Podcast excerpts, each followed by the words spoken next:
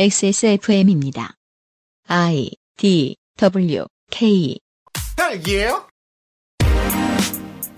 브라질의 유승균 PD입니다. 망명 극우가 움직이는 방식과 이들이 해당 사회에 적응하고 인기를 얻는 과정 그리고 이유를 분석해보는 헬마우스 코너가 507회 그것은 알기 싫답니다.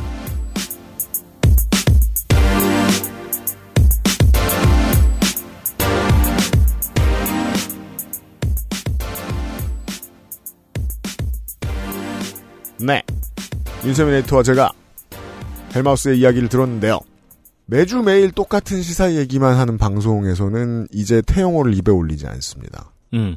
일단 보수 패널들은 태영호를 입에 올리면 박근혜 대통령의 탄핵 사유였던 공천 개입을 자꾸 떠오르게 하니까 그렇죠. 입을 함구할 것이고 그럼 반대쪽 패널들은 왜 함구하는지 당최 모르겠습니다만 보통 이런 식으로 얘기하죠. 유행 지났다. 음, 음. 태영호가 권력에서 밀려난 것만큼은 분명해 보입니다.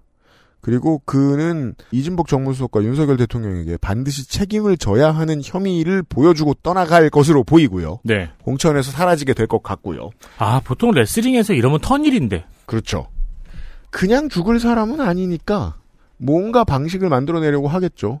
뭐 혹은 이제 호흡을 고르면서 계속 유튜브로 살거나 네. 예 아니면 뭐 종편에 뭐 방송 패널 한 자리 꿰차고 이제 폴리테이너를 하다가 다시 돌아오는 방식을 택하거나 미국의 정치인들처럼 음. 아무튼 뭔가 철이 지난 느낌인데 헬마우스가 이 이야기를 이번 시간을 빌어서 정리를 하는 이유는 더 장기적인 시각 때문입니다. 우파는 또다시 북한 출신 정치인을 필요로 할 것이다. 재미를 너무 많이 봤어요. 더 나아가서는 앞으로 차별을 하고 싶거나 혐오를 하고 싶은 세력 어딘가에서 정치인을 구해오는 일을 할 것이다. 음. 네. 그 원리 원칙 정도만 알려드리면 성공입니다, 이번 주에는. 아, 그리고 제가 어제 느꼈던 것 중에 하나인데요. 네. 저 20대 초반에는 음. 5.18에 관련한 대응 논리 같은 걸 준비해놓고 다녔어요. 시비 거는 애들이 많으니까. 아, 그래요? 네네네. 뭐뭐 폭, 10일 걸어. 폭동이다 어쨌다 뭐 그런 애들이 많았으니까. 근데 이제 지금 나이를 먹으면 이제 그걸 가지고 문제 제기를 하면 아예 연을 끝낸 식으로 발전을 해왔잖아요. 귀찮으니까요. 그렇죠, 그렇죠. 근데 앞으로는 저희 나이 때보다 저희보다 좀 어린 지금 20대 친구들, 음. 혹은 10대 후반 친구들은 4.3에 대해서 비슷한 사례가 많을 것 같아요. 음, 이걸 네. 계속 헷갈리게 만드네요. 네. 어, 먹이가 필요합니다. 네. 잠시 후에 확인해 보시겠습니다. 그것을 알기 싫다는 제주과일의 가장 달콤한 순간 프로넥 대한민국 1호 반값 생리대 29데이즈 용산에 하는 가게 컴스테이션 장건강에 도움을 줄 수 있는 매일 매화에서 도와주고 있어요. 아직도 생리대 유목민? 어떤 생리대를 써야 할지 불안하신가요? 100% 유기농, 발암물질 유해 성분 불검출. 어떠한 피부에도 자극 없이 안전하게. 무화학 수압 가공. 100% 국내 생산. 믿을 수 있는 생리대. 소중한 사람들, 소중한 당신에겐 29데이즈 유기농 real cotton ultra slim. 순행은 커스터마이징에 따라 효율 차이가 큽니다. 컴스테이션에 문의하십시오. 주식회사 컴스테이션. 아, 시원하다. 한 번 보고 두 번 보고 자꾸만 보고 싶네. 뭐가 그렇게 신났어? 뭘 그렇게 보고 싶은데? 매일 아침마다 보니까 아주 날아갈 것 같아. 헤어진 줄 알았는데 다시 만나는구나? 시원하게 만나지 그럼. 아름다운 세상이야. 음, 띠리리. 상쾌한 하루의 시작. 매일 보는 즐거움. 매일 매화. 제조 극동의 집함 판매 TNS 건강기능식품 광고입니다.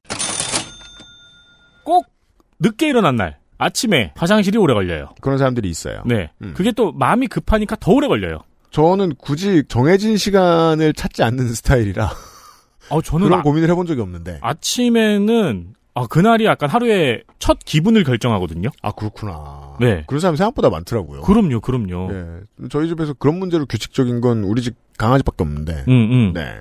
스트레스, 인스턴트 식품 과다 섭취, 그리고 어젯밤 과음을 하면 그건 좋지. 아, 네. 네. 불규칙한 식습관 등 현대인의 배변 활동의 위축은 원인이 다양합니다. 그렇죠. 어, 그리고 굉장히 큰 원인이 또 여러분 손에 있는 스마트폰이에요. 그렇기도 하고요. 네, 네. 음. 생각보다 많은 인구가 상쾌한 하루를 시작하지 못하고 살고 있어요. 그렇대요. 에디터 포함. 네. 거북목만 되는 거예요. 음. 장의 연등 운동을 촉진시킨다는 차전자피, 음. 17종의 혼합 유산균, 현미, 배아, 미역, 다시마 등의 부재료를 엄선해서 제작을 했습니다. 돈이 많이 들어간 제품입니다. 화장실을 자주 못 가시거나 필요 이상으로 자주 가시는 여러분들께 강추합니다. 다른 미디어에서 광고하고 있는 제품과 비교하실 필요가 있겠습니다. 그렇습니다. 매일 매화입니다. XS몰에 있어요.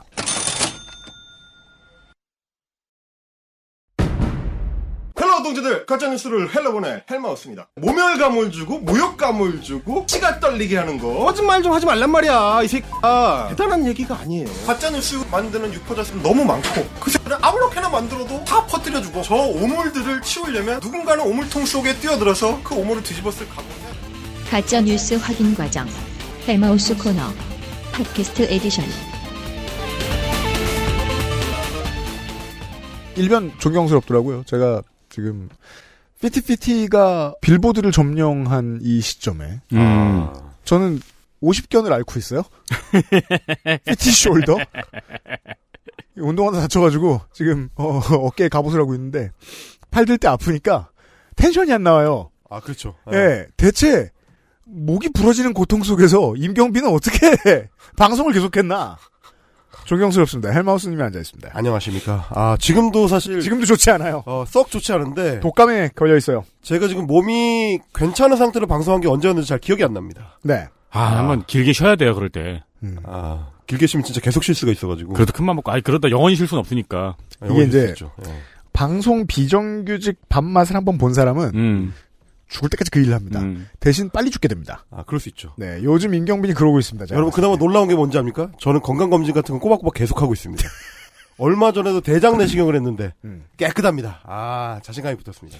임경빈이 만나는 다른 사람들은 방송국에 만나는 다른 사람들은 음. 방송국에서 돈을 버는 것도 신나지만 음. 이걸 통해서 나중에 공천을 받을 희망 같은 것도 가지고 있어요. 아, 나- 나는 그런 거 음, 없거든. 있죠, 있죠. 근데 있죠, 헬마는 있죠. 그런 게 없어요. 어. 그냥 심- 돈을 버는 거예요. 심지어 제가 이렇게 자신 있게 어디 가서 떠들고 뭐 안 되면 때려치지 뭐 이렇게라고 할 수 있는 핵심적인 이유 중에 하나가 뭐냐면 딱히 오래 하고 싶은 생각도 없어요. 그러니까 그걸 알잖아요. 그래서 헬마우스나 저 같은 사람이 잘 알아요. 우리가 방송국에서 만나는 사람들은 공천을 받아서 정치해야지 때문에 생기는 또 추가 텐션이 있어요. 그렇죠. 훨씬 건강하게 살죠. 그게 아니면 나중에 김종배처럼 나도 진행해야지 이런 거 있거든요. 예. 저는 없습니다. 6, 70대 어르신들이 왜 태용호처럼 높은 텐션을 유지하는가? 어. 정치적 야망 때문이거든요. 그게 없으면 골골대야 돼요, 이렇게.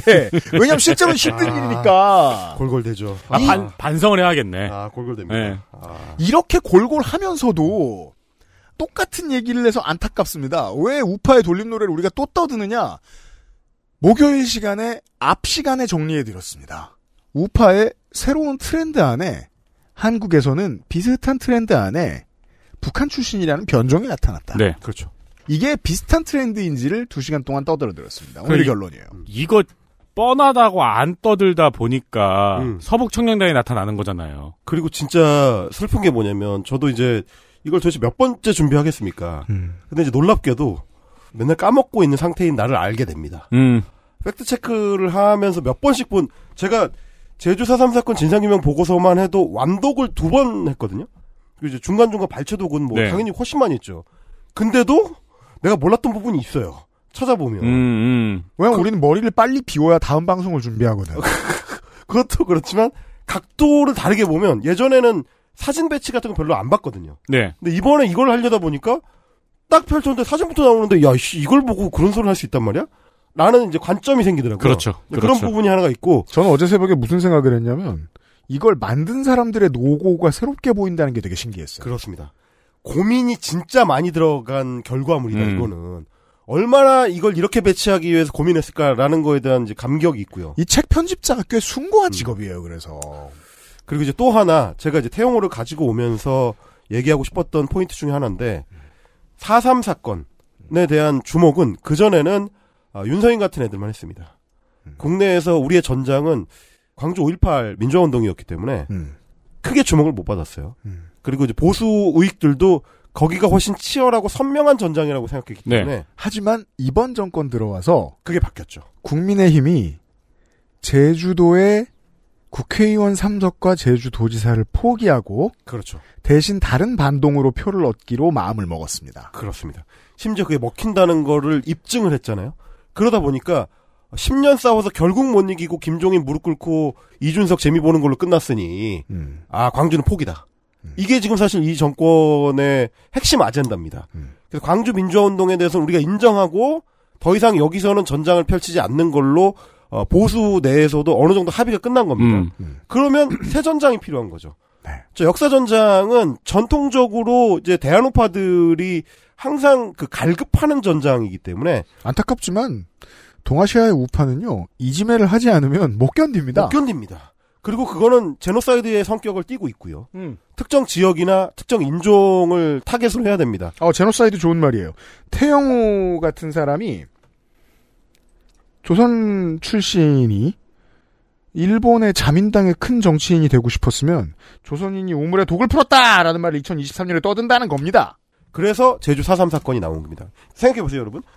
국가보훈처에서 갑자기 이승만 기념관을 세우겠다고 난리를 칩니다. 네.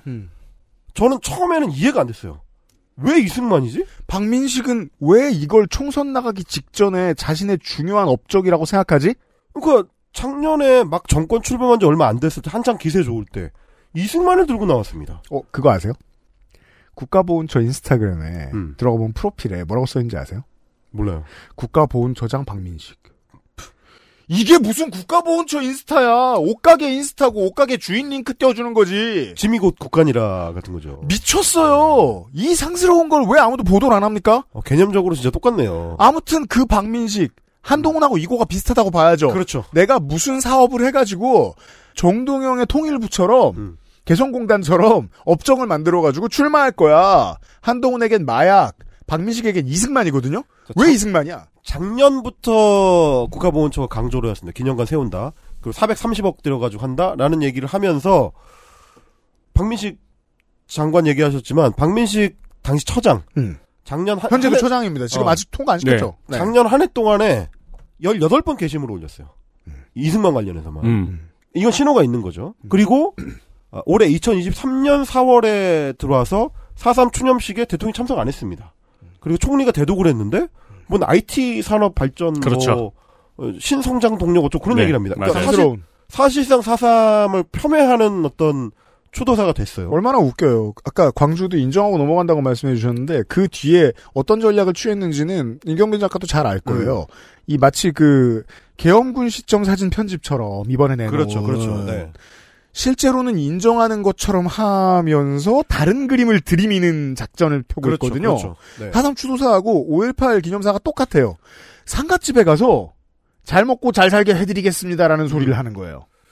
그 저는 처음에는 이게 이해가 안 됐어요. 왜, 왜 도대체 이승만일까? 왜냐면, 5.18은 여전히 생존자들이 훨씬 많고, 말하자면 타겟 삼기가 더 좋은 샌드백들이 있고, 그걸 통해서 표를 끌어모으는 데 있어서 명징하게 표가 되는 사람들이 따로 있다. 그거 저는 확인을 했기 때문에, 그럴 수 있는 전략이 있다라고 생각을 합니다.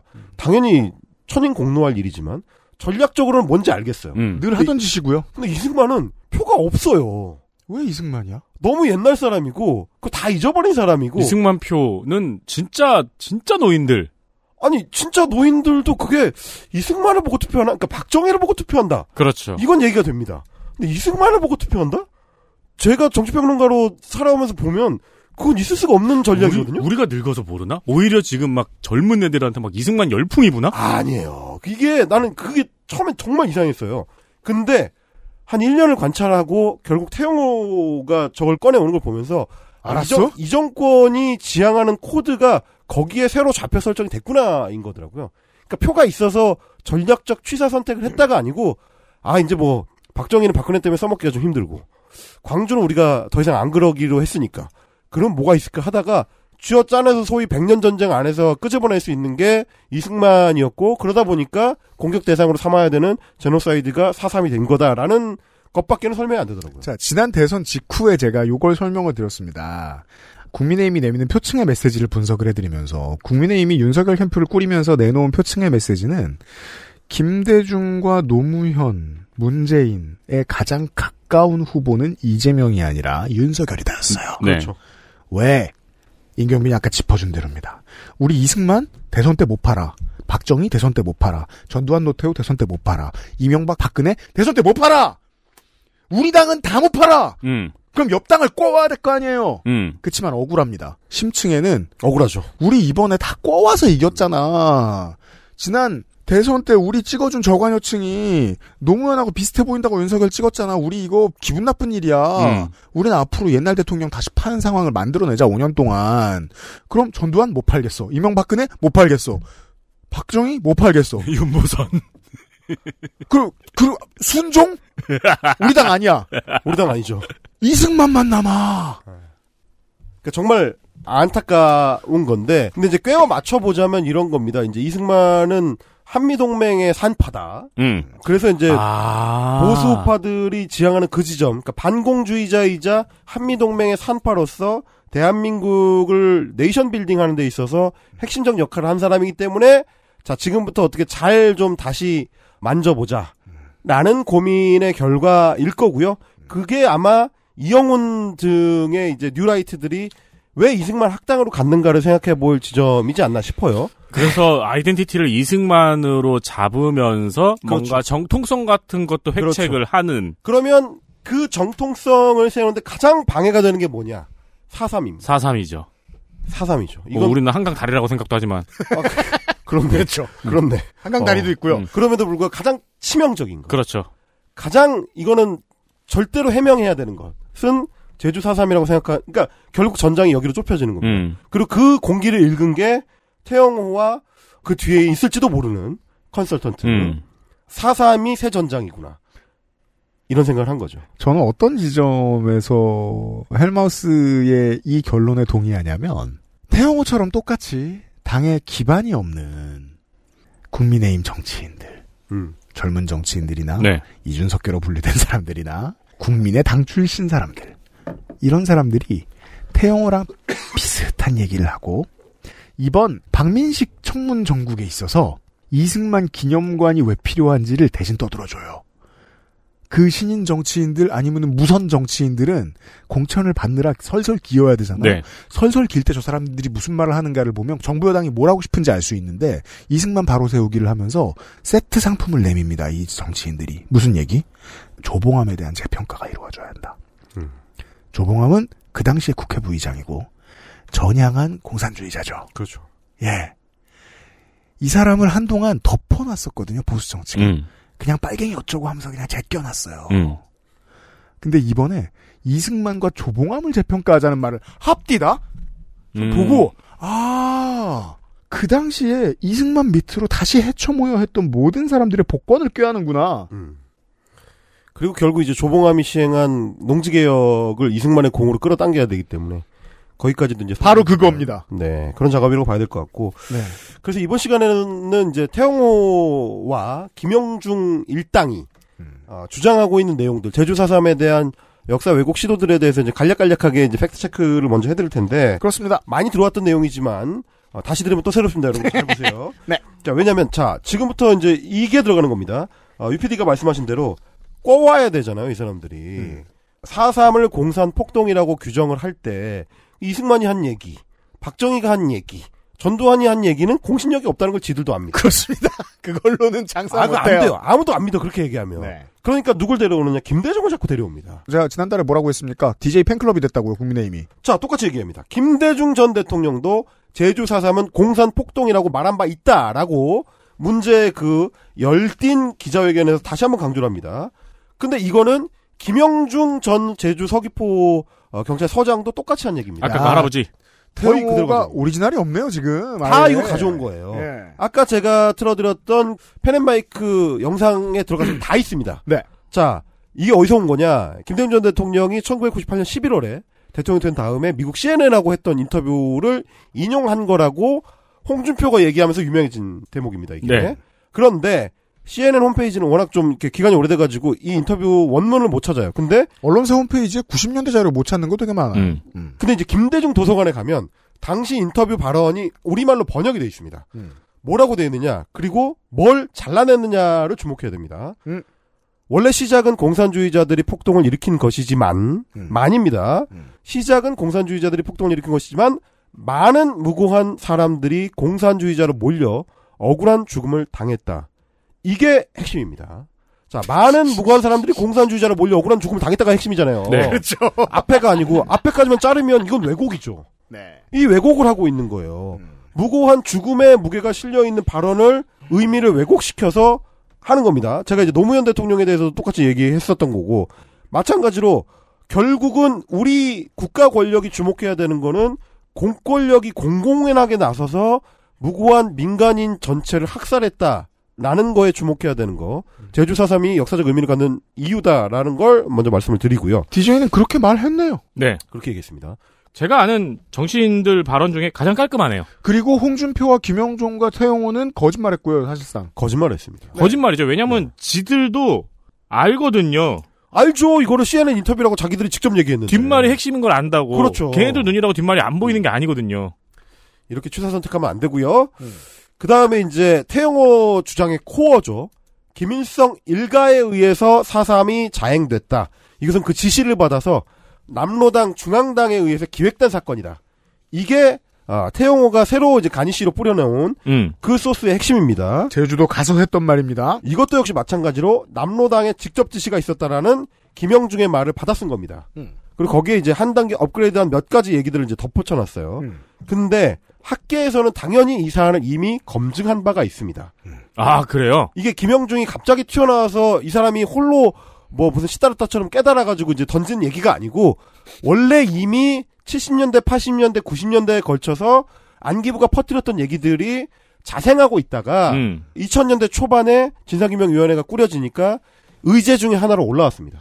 안기부가 퍼뜨렸던 거짓말이 한 2, 30년 우리 사회를 지배했을 거란 말이에요. 그렇죠. 그때 그 거짓말을 고수하고 싶은 사람들이 있겠죠. 그 중에 김영종 씨도 있는 네. 거고. 그래서 당시에 진상규명위원회에서 규명을 해봤습니다. 남로당 중앙당의 지령설은 근거가 없다라는 게 최종 판단인데 보통 이제 중앙당 지령설을 이제 주장하는 사람들이 가져오는 게 남로당의 지하 총책 출신인 박갑동 씨라는 분이 있어요. 음. 이 사람은 이제 나중에 한국 전쟁 전후해 가지고 일본으로 건너가서 일본에서 살다가 일본에서 죽습니다. 음. 아, 근데 이제 박갑동이 1973년에 중앙일보에 연재를 했는데 남기고 싶은 글이라는 시리즈입니다. 이 중에 사상과 관련된 대목이 나옵니다. 남로당 중앙당의 폭동 지령에 따라 4.3 사건이 발생했다. 라고 적시를 했는데 그러다 보니까 그 당시에 받아들여지기로는 남로당 중앙당 총책을 했던 사람이 직접 당사자 진술을 했으니 이거보다 또렷한 증거가 어딨냐? 라는 겁니다. 그러면서 뭐 몇 가지 근거를 제시를 해요. 그 중에 중앙당의 지도부 3명이 당시 제주도에 파견이 돼가지고 이걸 지휘를 했다. 뭐 이런 얘기들을 적어놨는데 실제로 근거를 제시하지는 못합니다. 그 사람들이 어떻게 파견이 됐고 어떤 활동을 했는지는 그거 제시를 못해요. 근데 나중에 진상조사위원회에서 박갑동 씨를 찾아가가지고 인터뷰를 합니다. 네. 근거가 뭐냐? 민주정권 때입니다. 2002년 7월입니다. 음. 그때 자기 진술을 번복합니다. 뭐라고 번복을 하냐면 그 글은 실제로 내가 쓴 게 아니고 음. 신문 연재를 할 때 정보기관 그러니까 안기부에서 다 고친 거다. 그죠. 내 진술이 아니다. 네. 안기부는 기사를 고쳤습니다. 그렇습니다. 제가 아까 말씀드렸던 안기부가 퍼트린 낭설의 고착화라는 게 이제 이런 대목입니다. 음. 자, 4.3은 본격적인 무장투쟁이 아니고 경찰과 서북 청년단에 대항하기 위해 제주도 안에서 자체적으로 일어난 것이다. 라는 게 박갑동 씨의 2002년 진술입니다. 음. 근데 이제 이거는 뭐 물론 한 사람의 말만 갖고 진상조사위원회가 판단하지 않고 여러 이제 자료들을 모았는데 네. 그 중에 이런 게 있습니다. 제주도당 내부에서 어떤 방식으로 무장투쟁이 결정됐는지가 보고서 안에 나와 있는데 그 중에 결정적인 최종 결론이 1948년 2월에 열린 신촌이라는 동네에서 열린 신촌 회의에서 이게 결정됩니다. 음. 그리고 그 신촌 회의의 참석자 중에 한 명이 당시 남로당 제주도당 정치위원이었던 정치위원은 어, 공산당 조직에서는 핵심 인물이죠. 음. 아, 이삼용의 진술입니다. 2002년 7월에 역시 체록된 건데 뭐라고 했느냐? 참석자는 총 19명이었고 강경파는 나 이삼용과 이종우, 김달삼, 김달삼이 제주 남로당 제주도당의 총책이죠. 네. 김달삼 등 12명이었다. 중앙당의 지령은 없었고 제주도 자체에서 결정한 것이다. 미군에 맞대응할 생각이 없었다. 미군에 다소 감정이 있었지만 그들은 신종 무기가 많기 때문에 대응하기 쉽지 않다라는 판단을 했다는 거고요. 우리가 공격한 후에 미군이 대응할 것이라는 것을 예상하지 못했다. 왜냐하면 공격을 미군을 공격한 게 아니기 때문에. 그렇습니다. 서귀포 경찰서 같은 데를 공격한 거거든요. 그러니까 오판이 일단 여기 들어갔던 거죠. 제주도당 내부에서. 그리고 우선 시위를 하면 효과가 있을 것이라는 정도의 생각을 했다. 장기전을 생각하지 않았다. 라고 합니다. 그러니까 이게 54년까지 이어질 거라고는 그 당시 제주도당은 전혀 판단하지 못했다는 거고 음. 그래서 초기 타격이 실패하니까 김달삼 등은 다 월북을 해버립니다. 그렇죠. 그러니까 이런 사안들까지를 다 맥락을 봐야지만 그 뒤에 이어진 학살 사건이 어떤 성격을 갖는지를 알 수 있습니다. 네. 그 뒤에 자행된 학살은 사실은 이 폭동을 일으켰던 인물들을 타겟한 게 아니었거나 혹은 놓치고 있었던 얘기죠. 음. 맞습니다. 근데 심지어 문제가 되는 건 뭐냐면 나중에 김달삼이 황해도 해주에서 연설하는 것 같은 것들이 평양에서 기사화가 돼가지고 소개가 됩니다. 음. 근데 그걸 보면서도 학살이 멈추지 않는 거죠. 그렇죠. 이 사태를 일으켰던 인간들이 다 도망갔는데. 이미 도망갔다는 게 확인이 된 이후에도 음. 학살은 멈추지 않습니다. 즉 정치적 이유로 무고한 시민들을 죽이기로 이승만 정부는 결정을 했다라는 증거가 되겠습니다. 이런 부분까지 보셔야 되고요. 네. 그러면 소위 그 당시에 몸담았던 인사들의 발언이 나중에 바뀌었을 수도 있지 않느냐? 음. 아닙니다. 48년에 지리산 빨치산 진압군 사령관을 지냈던 백선엽, 그리고 군 장성 출신이었던, 그리고 당시 작전 상황에 대해서 알고 있었던 김점곤 장군, 이런 사람들이 자기 이제 자서전에서 밝힌 내용입니다. 군인들이. 군인들이. 백선엽 말은 믿어야 될 거 아니에요. 그 정도 믿어야죠. 7.19구들이. 자, 고려원에서 92년에 나온 실록 지리산 중에 이런 내용이 나옵니다. 여순 반란 사건은 결코 남로당 중앙당의 지령에 의한 것이 아니다. 여순 반란 사건하고 사삼 사건은 연결되죠. 네. 자, 사삼과 마찬가지로 당 말단에서 그러니까 제주 도당입니다. 음. 당 말단에서 빚어진 자의적인 행동이었다. 백선엽이 그렇게 말. 백선엽이 직접 쓴 겁니다. 당시 군 수뇌부의 인물 중에 한 명입니다. 음. 그리고 김정건도 한국 전쟁과 노동당 전략이라는 83년 발행된 자기 어, 책에서 이렇게 씁니다. 육해 공으로 격리돼 있는 제주도에서 적화를 확대시켜 북상을 시도한다는 것은 이 공간을 제어할 수 있는 물리적 능력과 정치적 상황에 비춰 현실적으로 이루어질 수 없는 폭거였다. 라고 규정을 합니다. 그러니까 제주도당 사람들이 그런 어떤 장기적인 전략을 가지고 움직인 게 아니었다는 규정입니다. 그렇죠. 네. 군인들이 그렇게 말하고 있는데 이승만의 견해는 달랐던 거죠. 그리고 이거를 역사적인 맥락까지 연결해서 보면 남로당 중앙당이 만약에 제주도당의 결정에 개입을 하려고 했다면 그 윗대가리에 있는 거는 아 맞아 이게 중요해요. 박헌영이어야 됩니다. 음. 왜냐면 남로당을 만든 게 박헌영이니까요. 음. 48년 시점에 김일성은 남로당에 아무런 그립이 없습니다. 왜냐면 이 사람은 소련파 출신이고 네. 그리고 만주 지역에서 활동했던 자산을 가지고 정치 활동을 하던 상황이고 음. 박헌영하고 김일성이 여전히 팽팽하던 시점입니다. 네. 마음대로 할 수가 없어요.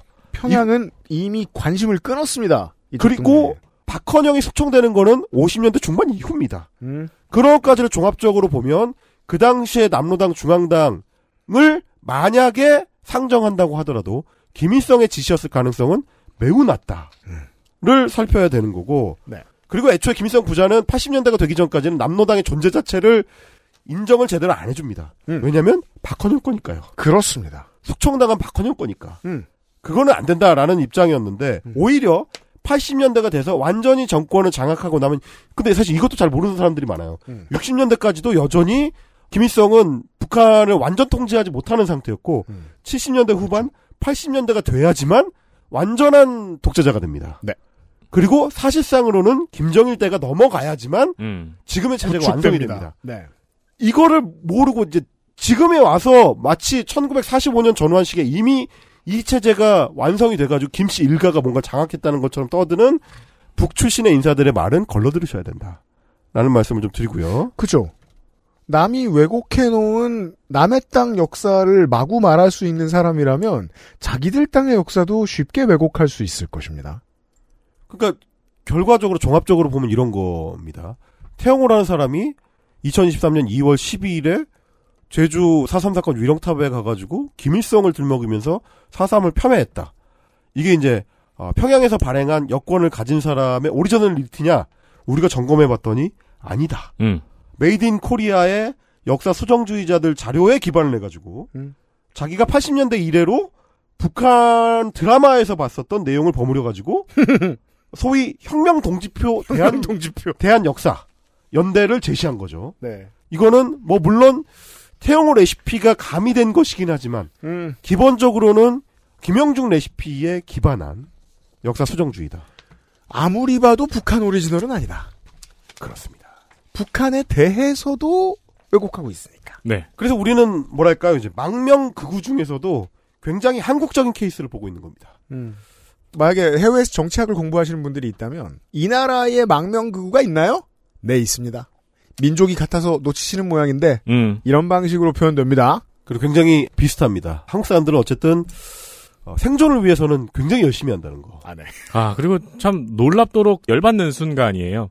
생각해보면 우리가 검증할 게 그렇게 있지도 않았어요. 왜냐면 태영호 의원은 내가 북한에서 배웠다라는 말 말고는 아무것도 제시하지 않았어요. 그렇죠. 내가 그렇게 봤다 내가. 내 봤다 말고는 무슨 책에서 봤다. 아니. 뭐에서, 뭐, 그러니까 검증할 만한 아무것도 제시하지도 않았어요. 세상에 태영호 의원이 제시한 근거 중에는 북한에서 본 드라마도 나옵니다. 북한 드라마 내가 봤는데 그 12부작짜리 드라마에 보면 음. 제주 4.3에 그냥 김일성이 다 지시를 해가지고 남로당 중앙당이 거기 개입을 해가지고 난리가 난다. 그걸 어떻게 답해야 돼요? 그러니까요. 그리고 사실 긴 시간을 썼는데. 그러면 난 여명의 눈동자 봤어. 그럼요. 긴 시간 썼는데 이 남로당의 폭동이 김일성이 지시를 했다는 것도 사실 4.3에선 중요한 내용이 아니잖아요. 아까도 우리가 얘기를 했듯이. 핵심이 아니죠. 핵심이 아니잖아요. 저희가 늘 얘기하지만 결국 이 사건의 핵심은 그래서 다른 그 빨치산 관련 사건들과 구분되는 지점은 국가 권력이 자경단까지 동원해서 조직적으로 무고한 민간인을 수만 단위로 학살한 사건이다. 네. 이것은 그래서 제주 도민에 대한 그, 그 당시로는 이거는 진짜 가슴 아픈 일인데 그래서 진상규명 보고서를 한 번쯤은 그 학생들한테 읽혔으면 좋겠다고 제가 이제 어디 강연 가면 늘 말씀드리는 게 그 안에 이런 대목이 나옵니다. 당시 이제 학살자들 그러니까 사복청년단이나 이제 경찰이나 군인들이 통역자를 대동하고 다닙니다. 음. 제주 어 통역자. 음. 그러니까 제주 사투리가 지금도 물론 세지만 음. 그때는 더 세서 육지 사람들이 느끼기에는 외국어예요. 외국어죠. 그래서 일본말로 소통을 했다 그러죠? 일본말로 소통했거나 혹은 제주어 통역자를 데리고 다닙니다. 네. 이거는 그래서 이게 제노사이드라는 규정을 받는 게 뭐냐면 다른 인종으로 규명하는 겁니다. 아니 아무리 그렇다고 어차피 다 조선 사람인데 소통을 노력하면 그게 안 들리겠습니까? 음. 근데 이자들은 말하자면 이 빨갱이 집단, 이 붉은 섬에 살고 있는 종자들은 인간이 아니라는 겁니다. 우리와 다른 종이다. 그런 규정으로 움직였고 그 악마화가 결국 유대인을 구분해서 홀로코스트로 이어진 것과 똑같은 방식으로 제노사이드가 가능하게 만들었다. 네. 이거를 제대로 가르쳐야 된다라고 태영호가 얘기했다면 얼마나 박수를 쳤겠습니까? XSFM입니다.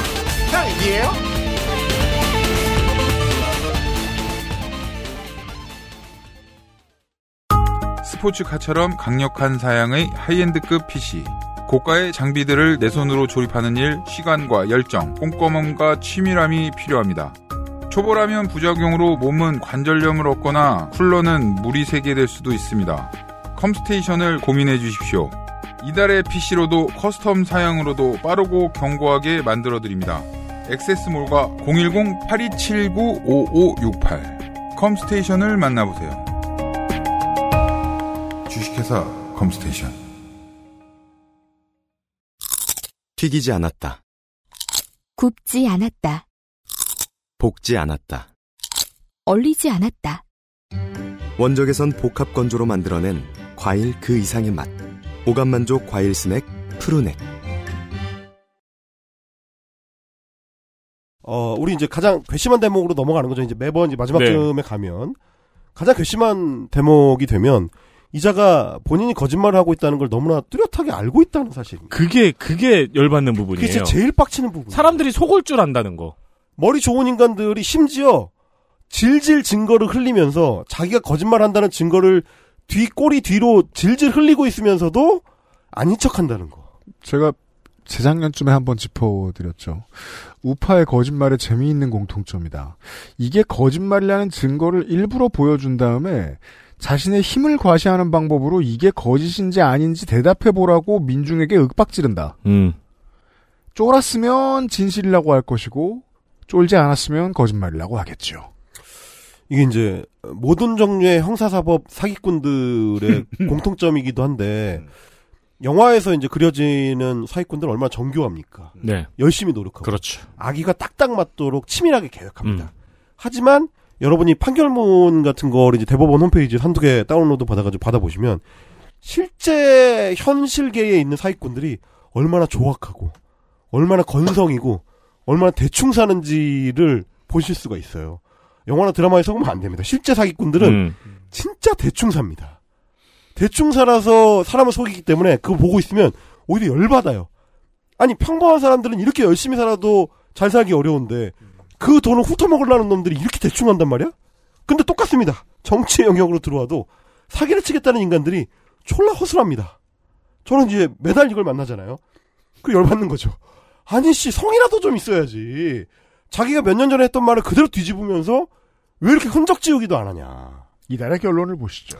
자, 김구 얘기입니다. 네. 사삼으로 재미를 본 태영호 의원이 한국에서는 어떻게 보면 이제 좀 안타깝게도 불가침의 영역으로 되어 있는 음. 그거는 사실 한국 보수의 잘못입니다. 원래 역사적 평가를 조금 더 냉정하게 받긴 해야 되는데 음. 백범 김구는 너무 불가침 영역이 돼버렸어요. 음. 그렇습니다. 이게 쥐들 잘못인데 음. 그리고 원래 이 사람은 우파잖아.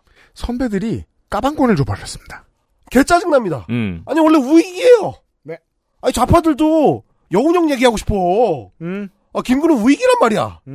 음. 근데 그 우익 김구를 자기들이 헛질하를 해가지고 네. 하여튼 뭐 이 그 김구 선생에 대한 얘기를 꺼낼 때는 국내에서는 어쨌든 정치인들이 조심해야 되죠. 그렇죠. 안 꺼내죠, 그래서. 그걸 그리고 당연히 보수 정치인들도 다 잘 알고 있죠. 음. 그래서 표면적으로는 항상 물바라를 합니다. 음. 그런데 특이하게 갑자기 보수 정치인이 김구 선생을 최고위원회의라는 집권여당 최고위원회의라는 가장 공적인 자리에서 대놓고 깝니다. 갑자기 디스합니다. 바보 취급을 합니다. 실로 놀라운 행태입니다. 한국의 보수 정당에서 볼 수 없었던. 그 옆에 있던 윤지혁 원내대표의 표정이 잠깐 바뀝니다. 이 사람이 왜 이래? 갑자기 코요태 김구도 아니고 백범 사실 김구를 코요태 김군가? 그 WTF인 거예요. 그러니까 제가 세월이 흘렀다라는 걸 정말 많이 느끼는 흔적들 중에 몇 가지가 그거예요. 무슨 좋은 얘기하고 자기들 쉴드 치고 싶을 때 노무현 대통령이 어떻게 하셨는지 아느냐라고 늘 말하는 국민의힘 국회의원. 음. 그렇죠. 거기까지만 해도 좀 자주 보니까 이해했는데 요거는 충격이었습니다. 아, 아. 시간이 갔구나. 근데 저는 아, 내 거구나. 그렇죠. 아, 라는 생각을 했죠. 왜냐면 우리는 봤습니다. 윤서인의 유튜브에서. 성재준의 유튜브에서. 김구를 서슴없이 테러리스트라고 칭하는. 하늘 아래 새로운 극우가 없어요. 아, 다 똑같아요. 결국 소스는 같습니다. 어디서 받겠습니까? 네. 결국 거기서 보는 거예요. 윤서인이 메시아가 됩니다. 자, 김구를 모욕해도 된다는 신호를 이제 극우 유튜버들에서 캐치하고 어, 점잖게 다시 내가 평양에서 발행한 여권을 가진 사람이다. 음. 라는 거를 방패로 이런 얘기를 합니다. 북한을 모르는 사람이 봤을 때는 자기는 안다 이거죠. 음. 북한을 모르는 사람이 봤을 때는 김구 선생이 통일을 위해 노력했다고 하겠지만 내가 봤을 때는 아니다. 음. 자, 북한의 대남 전략 전술을 아는 사람 입장에서 봤을 때 음. 김구 선생이 김일성의 통일 전선 전략에 당한 것이다. 바보다 이거는. 음. 김일성은 남한 단독 정부 수립을 막고 공산 정권을 세우기 위해 김구 선생을 이용한 것이다. 그런 북한의 전략까지 알려줘야지만 정확한 비교가 되지 않겠느냐. 이러면서 이승만을 빠는 거군요. 그렇죠. 자, 지난 두 시간 동안 우리가 이걸 파악했습니다. 2022년 들어서 한반도의 현대사에 대해 태영호가 하는 말은 다 어디서 가져온 거고 복사 붙이기다. 네. 알아보는 가장 쉬운 방법은 태영호가 한국에 와 있던 짧은 7년 동안 그 전에 무슨 말을 했나입니다. 그렇습니다. 그의 30만 구독자 유튜버에 모든 게 남아 있습니다. 지옥이라도 해라. 자, 2023년에 이 얘기를 했는데 3년 전입니다. 2020년 6월 국회의원 당선자 시절에 음. 태영호죠. 김구 선생에 대한 평가가 180도 달랐습니다. 아니 뭐 한 20개월 전이고 얼마 안 됐잖아. 이게 뭔가 싶어요. 아, 그러니까 진짜 웃긴 게 뭐냐면 김구 관련된 그 디스를 하는 걸 제가 봤잖아요. 음. 그 자료를 아이템 준비를 하다 보면 모으잖아. 어, 사삼에 대해 써둔 거 일단 긁어서 붙여놓고, 그러니까 이제 앞으로 깔 거. 어, 먹방한 거 이렇게 긁어서 붙여놓고 그 다음에 이제 뭐 먹었을 어, 때. 뭐 하지 이렇게 보다가 어 김구 얘기했네 김구 이렇게 붙여놓습니다. 네. 그러면 이제 가장 먼저 하는 작업이 뭐냐면 태영호 유튜브에 가가지고 요즘 이제 웹 유튜브에서 보면 그 페이지 채널 내 검색이 되잖아요. 음. 거기 이제 김구를 칩니다. 네. 그럼 그냥 나와요. 아니 2년 전 해가지고 나옵니다. 비공개할 성의도 보이지 않아요. 아, 나오게 하면 안 되지.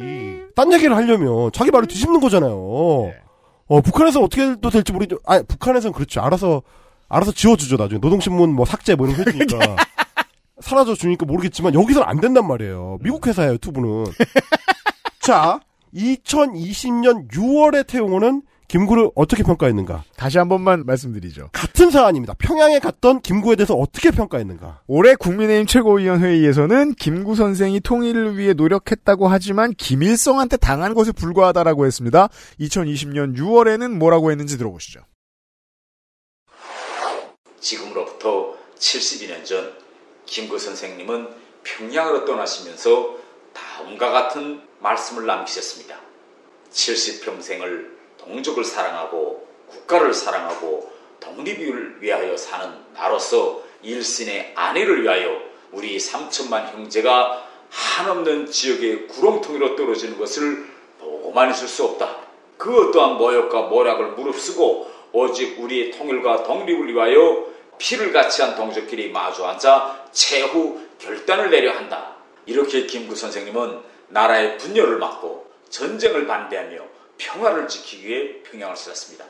그런데 지금 일부 사람들은 김구 선생님의 통일과 전쟁을 반대하고 평화를 수호하려는 이 김구 선생님의 사상을 북한에 대한 조건부 없는 평화 구애, 조건부 없는 대화, 협력으로 착각하면서 김구 선생님의 정신을 왜곡하고 있습니다.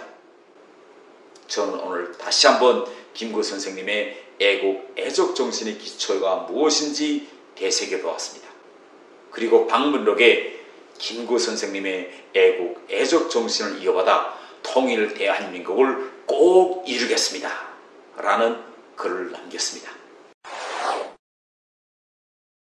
아, 일단 2년 동안에 어, 유튜브 기술적으로 굉장히 채널이 발전했다는 걸 알 수 있죠. 그죠. 마이크가 이게 기분 나쁜 하이톤을 막 들려줍니다. 네, 그리고 울리네요. 그냥 그 핸드폰 하나 놓고 찍은 네. 아, 이런 영상이고. 그러니까 이제 태영호 의원이 의원실에서 그, 저, 비서관들 총알하면서. 어, 얼마나 조져댔을지. 뭘 하자고 했는지 알 수, 어. 마이크 바꾸라! 완전히 달라. 자, 그거 다르고요. 또 하나는 뭐냐면 톤앤 매너 완전히 다르죠. 그죠. 어, 이, 여태까지는 아직 평양 톤이 남아 있어요. 어, 맞아요. 문화어 톤이 그대로 남아 있어요. 그 BJ로서의 아이덴티티가 아직 없네. 없어요. 네. 굉장히 다르죠. 일치월장의 아이콘이라는 걸 알 수 있습니다. 그럼에도 불구하고 심지어 재미도 없잖아요. 맞아요. 아, 내용은 뭐 평범한 보수 정치인이 할 법한 얘기인데 음. 그리고 특히 이 대목 잘 보시면 지금 일부 사람들은 김구 선생님의 통일과 전쟁을 반대하고 평화를 수호하려는 이 김구 선생님의 사상을 조건부 없는 평화 구애, 조건부 없는 대화 협력으로 착각하면서 김구 선생 정신을 왜곡했습니다. 그 일부 사람이 지금 2년 뒤에는 태용호가 되죠. 자기잖아, 자기. 바로 위에 자기가 한 말 그대로잖아요. 태일부죠. 어, 그대로야, 그대로. 음. 자, 이런 거, 그러니까 물론 뭐 보수 정치인의 표변이라는 게 한국 시민들 입장에서는 일상이지만 어쨌든 하려면 성의껏 잘 좀 이렇게 드라이브를 잘 걸면서 매끄럽게 이제 턴을 해야 되는데 굉장히 거칠게 급격하게 턴을 하고 있다라는 거를 볼 수 있고 이거 뭐 소설 뭐 커피단 이 수준의 급격한 변침 음. 이런 것들을 좀 이제 읽을 수 있는 게 태영호 유튜브다라는 말씀이고요. 음. 그리고 이제 플로리다의 히스패닉들 말씀을 드렸던 게 네. 그 사람들은 이제 쿠바의 카스트로 정권이나 네. 아니면 이제 어, 차베스와 마두로로 이어지는 베네수엘라의 독재 정권, 좌파 독재 정권이나 이런 어떤 오랜 역사적 누적, 음. 공유하는 가치, 그러니까 탈출했을 때의 어떤 심경 이런 것들이 에, 공통점으로 형성돼 있는 어떤 커뮤니티의 정서가 있습니다. 음. 근데 아직까지는 아, 우리 이제 북한 이탈 주민들은 북한이 싫거나 북한이 힘들어서 뛰쳐나왔다라는 조금 더 이제 거친 공통점으로 묶여 있죠. 네. 정치적 지향점 자체가 이제 플로리다의 히스패닉들처럼 또렷하지는 않다는 차이가 있습니다. 근데 그럼에도 불구하고 이렇게 망명 극우 중에서 탤런트가 매우 뛰어난 사람, 그렇죠. 자질이 뛰어나서 정치적으로 성공할 수 있는 어떤 요소를 많이 갖고 있는 사람이 나왔을 때 야, 앞으로 어떻게 될 거냐. 음. 그리고 이게 이제 정착해서 2세, 3세대로 넘어갔을 때는 거기서 나온 정치인들은 또 어떤 양태를 보일 것이냐. 어, 이걸 좀 살펴볼 수 있는 매우 매끄러운 한국 정치인 망명구구 어, 태영호 의원에 대한 이야기. 그래서 이거 이제 이걸 해보려고 했고요. 지금은 태영호 TV가 정전 상태입니다. 그렇죠. 아, 이게 뭐 최고위원 사퇴하고 입을 닫아야 됩니다, 지금. 그리고 이제 뭐 3개월 당원권 정지를 받은 상태이기 때문에 음. 닥치고 있어요. 그러나 연말을 전후해서 음. 본격적으로 공천 시즌이 되면 네. 아, 그의 유튜브가 다시 활성화될 겁니다. 다시 뭐라 할 거예요. 어, 그때 네. 아, 국민의힘과 태영호의 관계, 음. 에, 국민의힘이 던지고 있는 역사 전쟁의 아젠다와 태영호가 받아안게 될 그런 어떤 방향성 이런 것들을 미리 생각해 볼 필요는 있겠다. 그렇습니다. 라는 아이템이었습니다. 물론 뭐 에필로그로 나아가면 태용호 의원은 태용호 의원의 가장 현재까지 가까운 2차 전직은 조원진 전 의원입니다. 아이고. 그렇게 될 가능성이 높습니다. 왜냐하면 1차적으로는 당이 지금 널 버렸다라는 메시지를 내놨습니다. 만약에 당원권 6개월이었으면 이 메시지는 너무 분명하다 보니까 좀 멋쩍었는지 왜냐하면 당원권 6개월 정지면 총 공천 아예 못 받으니까 그래서 3개월로 했던 것 같습니다. 그렇죠. 보니까. 근데 그렇다고 해도 이 정도로 그러니까 윤리위에 제소했다는 것만으로도 강남갑 못갈 이유로는 충분합니다. 그럼 강남갑에서 자리를 못 얻었다 치죠. 태영호 의원이 어디서 지역구를 얻어요? 당이 이 사람한테 어, 비례를 내줄까요? 그럴 수도 없어요. 안 되죠, 그거는. 불가능합니다. 21세기 우리나라 정치에 비례는 재선한테 죽어도 안 나갑니다. 네. 그런 적이 없어요. 그리고 이제 태용호는 한 번 더 하고 말려는 욕망이 아닙니다. 보통은 이제 고향으로 가잖아요. 음. 근데 갈 고향으로 갈 수가 없잖아요 지금. 평양 종로 지역구로 나갈 수는 없는 거니까. 음. 조원진이 안 되면 법을 바꾸려나? 거기도 그, 그러니까 조원진처럼 되는 거는 우울하니까 그렇다면 당에 남아 있어야 되거든요. 네. 그러면 당의 어떤 당무를 맡으면서 오랫동안 눈치를 볼 윤석열이 물러가길 기다리면서 음. 어 그럴 가능성이 현재로서는 그나마 높고요. 음. 일단은 물 건너 갔고 음. 사실 정치하는 사람들은 모두 바쁘고 내 친구 전 의원 챙겨줄 사람 아무도 없으니까 결국은 자리가 오지 않을 가능성이 높아요. 태용호의 실험은 여기에서 끝났을 수 있습니다. 태용호가 주인공인 짧은 드라마는 여기에서 끝났을 수, 있- 쓸수 있습니다. 다만 요 스토리를 말씀드리고 싶었어요. 이번 3.1절에 윤석열 대통령이 무시무시한 말실수를 했습니다. 이 미친놈의 언론이 안 다뤄줘서 그렇지. 원래 배경 실색하고 뭐라고 했었어야 됩니다. 한석 달을 뭐라고 했었어야 됩니다. 뭐라고 했죠? 독립이란 단어가 연설문에 없습니다. 네. 독립운동 대신 만세운동이라는 단어를 씁니다. 네. 그렇죠. 민주주의에 자유를 붙이는 습관까지 3.1운동 이전에도 3, 3.1절 이전에도 많이 있었죠. 이 둘을 붙이죠. 이 방식으로 홀로그램 옆을 쓱 보면 이승만의 얼굴이 비칩니다. 음. 자유민주주의 그리고 독립의 가치를 슬쩍 피해가는 이승만 초대 대통령으로부터의 대한민국은 그렇게 완성됐거든요. 네. 독립운동 세력을 부정하고 부역자들을 봐주는 이승만이 우리나라 역사에 끼친 가장 큰 해악 두 가지입니다. 이것을 복권하려는 노력은 아마도 본인도 누군가가 입에 넣어준 말을 그대로 하고 있을 윤석열의 입에서도 계속 나오거든요. 음, 지금 이제 유피디님께서도 키워드 지적을 해주신 건데 사실 윤 대통령이 사용하는 어휘들하고 겹치는 부분이 많습니다. 이를테면 어, 집회 시위에 대해서 예방 조치를 하겠다, 예방적인 방어를 하겠다라는 거는 어, 이승만의 반민특위하고도 이제 유사한 측면들 맞습니다. 네. 그리고 이제 폭동에 대한 대응 이런 것들이 이제 사삼으로 연결되는 거고 음. 그리고 이제 한미 동맹에 대한 강조 그리고 반공적인 네. 사상 그 중국과의 관계 설정 뭐 이런 모든 면에서 모든 면에서 결국 이 국가의 정통성이 이승만이 세운 1948년의 대한민국에 있다라고 주장하게 될 가능성 1년 동안 바라보면서 뭐 너무 많은 걸 리바이벌 하길래 우리가 계속 따라가야 됐어요. 복습을 계속했어야 됐어요. 음. 어 이건 이명박이 한 건데, 어 이건 전두환이 한 건데, 어 이건 박정희가 했던데 다 합치니까 다 이승만이 한 거예요. 음. 이 네이션 빌딩의 시기에 우리가 애정의 정치 클럽에서 제가 여러 번 했던 얘기가 뭐죠? 자꾸 철의 장막 시대로 돌아가려고 한다고. 음. 철의 장막을 세우던 시절로 돌아가면 이승만이 놓여 있거든요. 그렇습니다. 이 정부의 진짜 이상향은 이승만이었던 거예요. 자, 그럼 다시 에필로그로 돌아오겠습니다.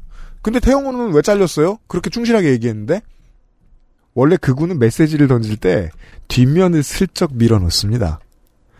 앞면의 걸 보여주고 흔드는 놈은 잘립니다. 제일 먼저 나간 놈은 잘리죠.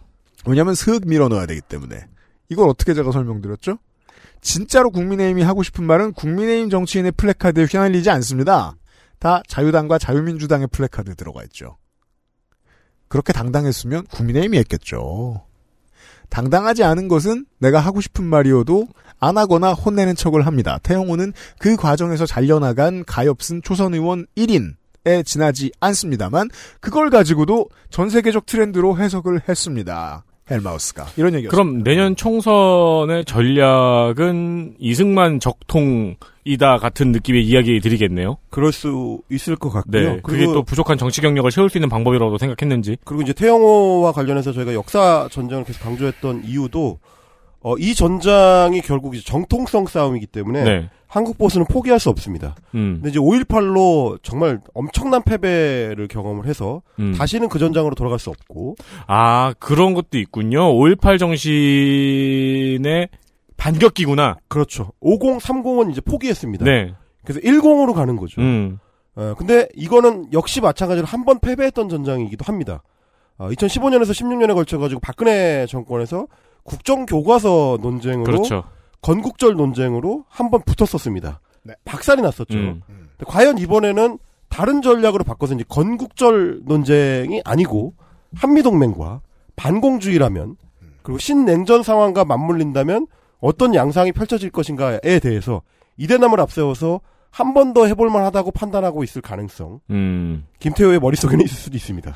저는 크게 텐션이 떨어지지 않는 게 역사 국정교과서 국면에서 새누리당이 쪽도 못 쓰고 패배했단 말이죠. 박살났죠. 그때 가장 상징적인 장면은 우리 염동열 전 의원이 이런 류의 국정교과서 역사교과서 많이들 쓴다. 이런 나라 이런 나라 이런 나라 북한 음. 요 말을 했기 때문이었어요. 그렇죠. 거기에서 많은 사람들에게 그림이 완성됐고 저한테도 그랬습니다. 결국 이들이 원하는 건 이승만이기도 하지만 김일성이기도 한 거 아니야? 그렇죠. 이 혐오는 데칼코마니로 찍은 쌍둥이들이 가지고 있는 흠모 아니야? 라는 생각이 들어서요. 내년은 이렇게 다가옵니다. 네. 총선은. 헬마우스 다음 달엔 건강하게 보자는 무의미한 덕담을 남깁니다. 왜냐하면 저렇게 살아가지고는 건강을 쉽게 되찾을 수 없을 테니까. 감사합니다. 한번 달님에게 빌어보겠습니다. 헬마우스님이었습니다. 고맙습니다. XSFM입니다. 딸기예요?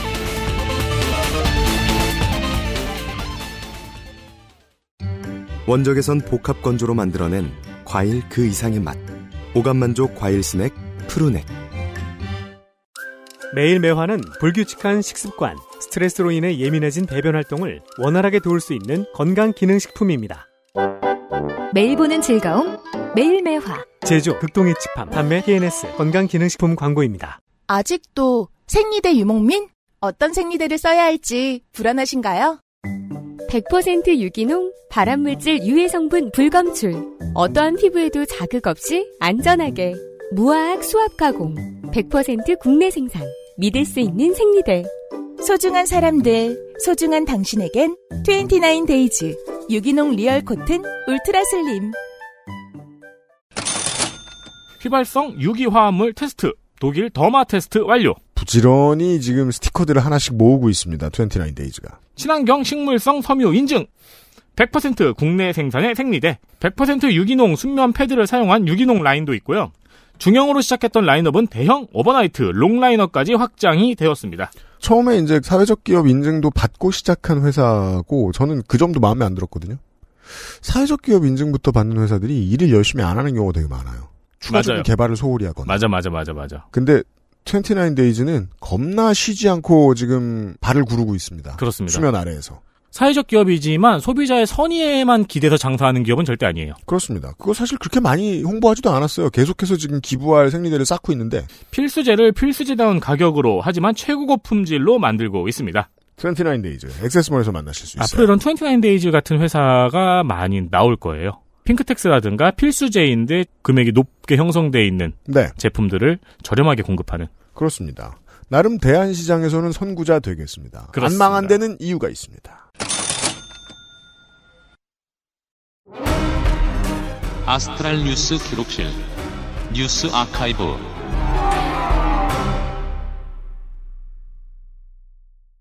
자, 이번 주에 뉴스 아카이브 재밌어요. 들어보세요. 모르셨으면. 2017년 5월 30일 음. 추억의 트럼프가 트윗을 하나 올렸습니다. 지금 사람들이 걱정하는 게 그거죠. 다시 추억이 아니고 현실이 될까봐. 음, 맞아요. 네, 걱정이 이만저만이 아니, 아닙니다. 아닌 게 아니라 압도하는 카리스마가 공화당에 아직 아무도 없잖아요. 네, 그죠. 사실 지금 경선도 걱정이고 본선은 더 걱정이고 그래요. 음. 네. 트윗의 내용은 음. Despite the constant negative press covfefe. 그렇습니다. 부정적인 언론의 지속적인 코브페페에도 불구하고라는 문장입니다. 그렇죠. 코브페페는 번역할 수 없습니다. 아 이게 옛날에 써둠이 오래 해가지고 네가티브는 괜히 내기립으로 읽게 돼요. 아, 네게랩. 네. 네. 계속되는 부정적인 언론의 코브 페페에도 불구하고 음. 이 트윗은 6시간 후에 삭제가 됐어요. 지웠어요? 네. 그 6시간 동안 사람들은 도대체 covfefe가 무슨 뜻인가에 대해서 논의하기 시작했습니다. 왜냐면 심심하잖아요.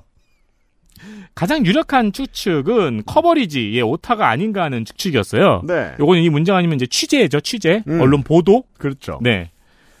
그리고 트럼프는 6시간 뒤에 누가 covfefe의 진정한 의미를 알아낼 수 있을까요? 즐기세요? 라는 트윗을 올렸어요. 음, 그러니까 나는 떡밥을 줬다. 네. 라는 거예요. 사과가 아니고. 그렇습니다. 이 covfefe 트윗은 그날 하루 24시간 동안 140만 번 리트윗이 되면서 밈이 되었습니다. 네. 그리하여 단어가 됩니다. 네. 네. 이 단순하게 생각하면 그냥 오타고 해프닝이잖아요. 음.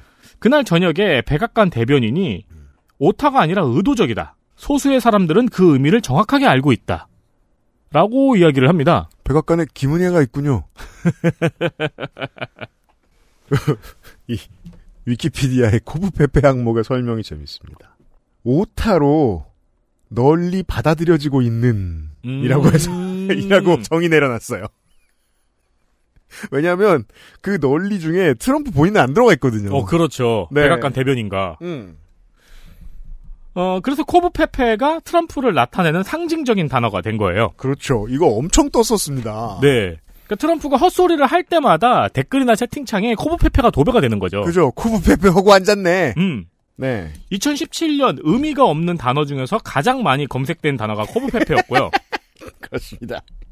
약간 미국의 특징이잖아요. 음. 당장 티셔츠, 머그컵 등등의 상품화가 됩니다. 그죠. 티셔츠와 머그컵이 됩니다. 미국은 왜 그런지 모르겠어. 웃긴 건 중국 사이트에 찾아봐도 팝니다.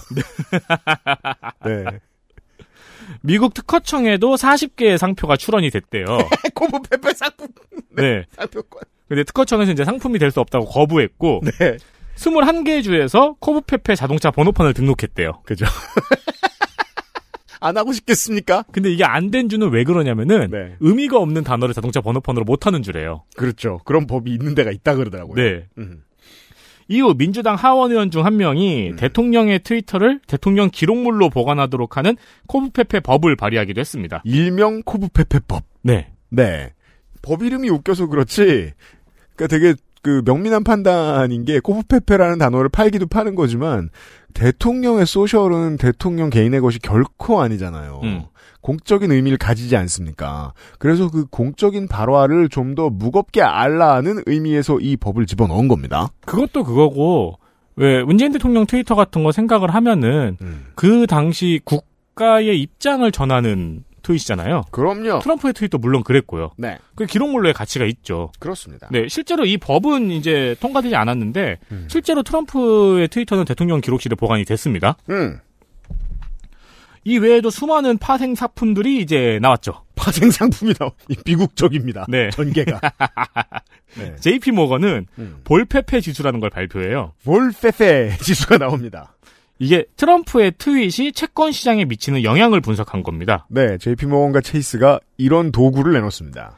트럼프가 시장 거래 시간대에 트위터를 쓰면은 시장의 유동성이 발생한다는 걸 의미하는 지수입니다. 음. 그리고 어떤 기업, 예를 들어 뭐 포드, 음. 뭐 테슬라에 음. 대한 트윗을 작성하면은 기업의 주가가 잠깐 빠져요. 음.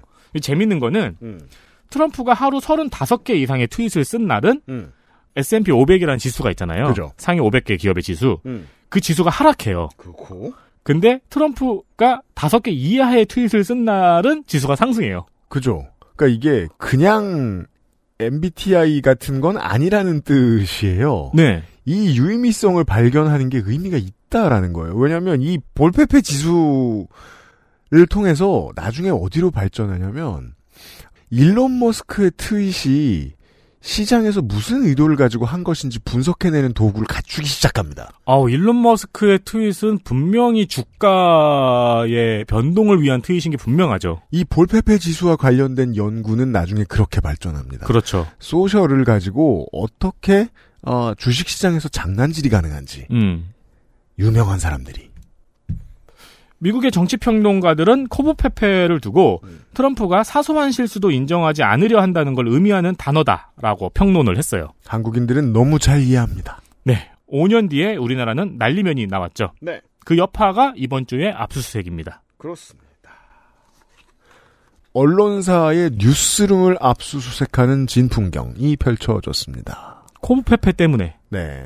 이런 걸 뭐라고 한다고요? 독재요, 독재. 그리고 또 하나의 이번 주에 있었던 예전 이야기. 작년이네요. 작년 5월 30일 공무원 노조와 전국 교직원 노동조합의 전임자의 임금을 보장해주는 타임오프제가 국회 본회의를 통과했습니다. 네. 전임자가 생깁니다. 그리고 1년 6개월의 유예 기간을 뒀으니 음. 올해 말쯤 근무시간 면제 심의위원회가 구성이 되어서 음. 아마 한참 씨름이 있을 예정이에요. 그렇죠. 사실 이게 이런 걸 가지고 위원회가 씨름을 한다는 것 자체가 어 2020년대에 이 나라가 얼마나 후진했는가를 보여주는 증거입니다. 어, 조합이 있는데 그 조합원의 숫자가 어마어마하게 많아요. 전공노와 전교조죠. 이 어마어마하게 많은 숫자를 가진 노조 조합을 관리하는데 전임자를 안 둔다? 그리고 둘지 말지 결정하느라 옥신각신한다? 되게 남부끄러운 얘기입니다. 원래 전임자한테 임금 보장은 안 됐고 네. 전임 자체 를 인정을 안 했었죠. 업무 복귀 명령을 내렸었죠. 그렇습니다. 그 이 심의가 근무 시간 면제 심의가 경산의에서 이루어질 거라서 네. 예, 우리 문수영이. 예, 골치 아플 것 같아요. 네. 재미있는 거는 근데 그게 아니에요. 음. 어, 이 타임오프제 전임자를 보장해주는 법안이 통과가 되니까 음. 한국 교원 단체 총연합회 교총이 네. 차별이라면서 나섰습니다. 네. 오른쪽에 교사 조합이죠. 교총. 교총도 적용을 해달라는 거예요. 그러니까 그죠. 이 자식들이 네. 우리도 노조야. 아니 근데 교총은 연합회지 노조가 아니잖아요. 그죠. 우린 노조가 싫어라고 연합회를 만든 거잖아요. 이름이 연합회가 된 거잖아요. 그게 교총의 가장 중요한 아이덴티티고 그런데 노조가 전임자를 받는다고 하자. 아니야, 우리도 노조야. 사실상 노조야. 네. 네. 교총의 지위를 보장해주는 법은 따로 있어요. 응. 그러니까 전임자의 임금을 보장해주는 법은 교원의 노동조합 설립 및 운영에 관한 법률이기 때문에 교총은 상관없습니다. 교총은 적용을 못해요. 응. 아니 그리고 교총은 노조가 아니기 때문에 노조가 아니잖아요. 그러니까 타임오프제 적용을 받고 싶으면 노조에 가입을 하면 돼요. 그러니까 교총에 있으신 분이 경교조에 가입하시면 되고 그게 아니면 다른 노조를 만들면 되죠. 네. 교총이 노조로 전환하면 되죠. 그렇죠. 한국 교원 노동조합. 노조 설립 신고서만 내면 되죠. 그럼 한교조가 되면 돼요. 음. 예. 교총에서는 이를 두고 교원 노조 활동만 강화하고 교원 단체는 무력화시킴으로써 교원 노조가 자지우지하는 교육을 이어가겠다는 편향 입법이라고 입장을 냈습니다. 그죠. 어, 속셈 뭐라고요? 우리도 전임자를 인정해달라. 우리가 노조임도 인정해달라라는 거가 되겠습니다. 아니 이 말에도 왜 전임자가 안 되는 게 여기 써 있잖아요. 노조 활동만 강화하고 단체는 무력화시킨다고. 여기에서 하고 싶은 말은 뭐죠? 우리 단체도 노조가 하는 모든 걸 하고 싶다. 음. 노조가 보장받는 모든 권리를 보장받고 싶다. 라는 거예요. 그리고 타임오프는 교원 노조만의 절대적 권리가 아니다라고 했는데 음. 이 뭐랄까 임금은 그 회사 직원만의 절대적 권리가 아니다라면서 음. 정몽주 회장이 삼성 가서 월급 달라는 거예요. 그죠. 그럼 정몽준도 삼성에 입사하면 되는데, 시험 봐서. 근데 현대의 아이덴티티는 갖고 싶은 거지. 음. 이건 이제 제가 여담인데 제가 네. 어제 시간을 되게 많이 쓴게 음. 이게 뒤져보니까 칼럼이나 글 같은데 음. 예를 들면 교총의 입장을 대변하는 블로그 글이나 음. 언론 칼럼 같은데 보면은 음. 뭐 예를 들어서 한경의 싱글생글 757호에서 음. 허원순 기자가 음. 교총이 전교조 전임자 지원에 강력하게 반대하다가 음. 갑자기 우리도 지원해 달라고 입장을 바꿨다 라는 진술을 몇 개 봤어요 제가. 음. 그래서 저는 이제 교총이 확실하게 전임자 지원을 반대했는지 음. 이 교총발 입장문이 있나를 좀 오랫동안 찾아봤거든요. 네. 아, 안 나오대요. 음. 그럼 이제 기자가 그냥 자기 고정관념 속에 있던 어떤 것을 그냥 글로 꺼낸 것일 수도 있는 거고요. 근데 N개의 글에서 그런 흔적이 있었거든요. 교총이 반대했다는. 그러면 이런 거죠. 이제 교총에 있는 누군가한테 물어본 거죠. 그럴 수도 있겠죠. 그랬는데 그냥 이렇게 대답한 거죠. 아, 안 돼, 안 돼, 안 돼. 걔는 안 돼. 음, 음. 근데 이제, 에, 걔네 안 돼. 라고 한 다음에, 기자가 전화를 끊은 거예요. 우린 돼! 혹은, 우리도 돼! 걔네가 되면 우리도 돼야 돼! 라고 말했는데, 기자가 그걸 안 들었을 수도 있겠죠. 아무튼 교총은 이렇게 화를 내고 음. 그 와중에 국민의힘 정경희 의원은 교원 단체도 타임오프를 적용할 수 있도록 교원지휘법 개정안을 내놓기도 했습니다. 그죠. 이건 국민의힘에서만 나올 수 있는 법안이기도 한데 국민의힘 내부에서도 이걸 경계하는 목소리가 있을 거예요. 그러면 우리 편인 교총도 노조가 된다. 음. 장기적으로는 그렇게 봐야 되거든요. 아니면은 더 악화될 수 있죠. 예를 들면은 테니스 동호회 전임자가 생기는 거죠. 네, 그렇죠. 회사 내. 여기저기 전임자가 생기는 그렇죠, 그렇죠. 물론 테니스 동호회 전임자 나쁘진 않을 것 같긴 좋아요, 한데. 좋아요. 음, 네. 음. 한편 이 타임오프제에 대한 보수지, 특히 왜인지 한경이 엄청 반대를 많이 해요. 네. 근데 제목들도 특이합니다. 음. 이 타임오프제는 그러니까 교사노조, 공무원노조 전임자의 임금 보장인데 네. 당연히 전공노랑 전교조에만 적용이 되는 게 아니에요. 음. 한국노총 소속의 교사노조나 공무원 연맹에도 적용이 됩니다. 음. 실제로 제가 뒤져본 결과 이거에 대한 보도 자료를 민주노총에서 낸 거는 거의 없고 음. 한국노총하고 공무원 연맹에서 거의 냈더라고요. 그러니까 로비를 주로 이쪽에서 많이 한 것 같아요. 어, 그러네요, 그러네요, 그러네요. 네. 그리고 경사노위에도 한국노총이 있기 때문에 음. 결국 이 논의도 한국노총밖에 못 해요. 음. 근데 한경은 제목을 이렇게 뽑아요. 음. 전교조에만 연 24억 지원, 타임오프제 교총 역차별 논란 입법. 음. 재밌는 게 많은 제목인데 전교조에만도 웃기고 역차별 너무 웃기잖아요. 이런 게 있죠. 두 가지 코드. 하나는 이제 되게 많은 노조 혐오로 먹고 살아온 사람들이 노조가 꽤 되고 싶어 한다. 음. 왜냐하면 노동조합이 합법적으로 가질 수 있는 목소리, 그 대의 등등이 너무 부러워요. 맞아요. 꽤 부러워요. 심지어 저 MG 노조라 불리는 사람들은 그런 게 있는지도 몰랐어요. 음. 근데 만들어 보니까 그걸 갖고 싶어요. 우리도 어엿한 노조가 되고 싶어요. 잘 싸우는 위원장이 되고 싶어요. 근데 우리는 싸우지 않겠다고 말하면서 시작했어요. 앞뒤가 안 맞아요. 음. 그리고 또 하나는 아까의 연장선입니다. 노조가 갖는 모든 걸 자기들이 갖고 싶단 말이에요. 근데 지금 그걸 가지고 똑바로 일을 하는 노조가 있죠? 그럼 그걸 못 가져요. 음. 그래서 가장 그나마 그나마라고도 표현할 수 있고 가장이라고도 말, 말할 수 있습니다. 가장 일을 잘하는 노조부터 때려쳤습니다. 음, 음. 그러면 자기들이 만약에 그 위치에 갈 수 있다라는 희망도 가질 수 있게 되는 거예요. 그러고 나면 그때부터 노조를 덜 때릴 거려. 음. 예. 그게 올 초에 보수 언론 경제지들이 MZ 노조를 밀어줬던 이유이기도 하고요. 네. 예.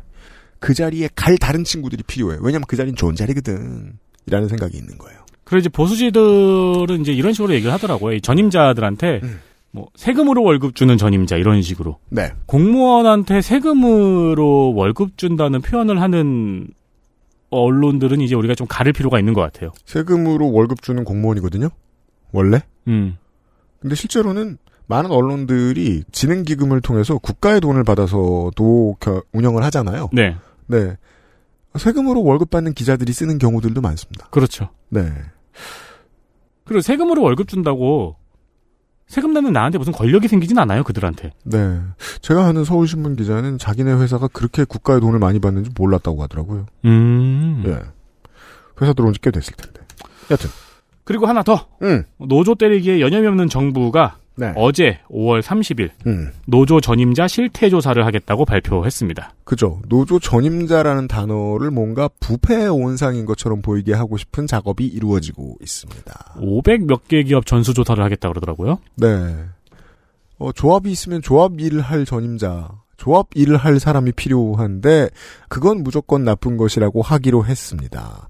사실 이거 여론 몰아붙이기 좋은 태제입니다. 왜냐면, 노조의 구성, 필요성에 대해서 인식 수준이 전반적으로 낮기 때문에 정부에 유리하게 작용할 겁니다. 그러니까 이미 올해 초부터 조선일보, 조- 중앙일보에서 군부를 좀 떼고 있더라고요. 네. 그러니까 어떤 기사가 나오냐면은 음. 얼굴도 모르는데 꼬박꼬박 월급. 네. 이런 기사들을 이미 올해 초부터 내고 있었더라고요. 그렇습니다. 뭐 이재용 얼굴 알아서 갤럭시 샀나요?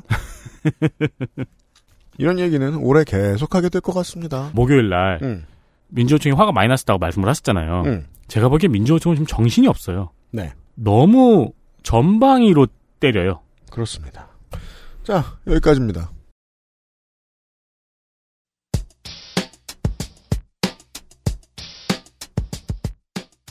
그것은 알기 싫다. 507회를 마무리 짓도록 하겠습니다. 507회죠, 이번 주. 음. 예. 508회, 다음 주 이 시간에는 애정의 정치 클럽이 있고요. 그럴 때가 됐으니까요. 등판할 때가 됐으니까요. 그리고 주말에는 전혜원 기자가 성질을 냅니다. 네. 기대해 주시기 바랍니다. 다음 주 시간에 찾아뵙도록 하겠습니다. 유승균 PD와 윤세민 에디터였습니다. 화상준 민정수석이 빨리 녹음한 거 내놓으라고 닥달하고 갔습니다. 감사합니다. 안녕히 계세요. XSFM입니다. I D W K 딸기예요?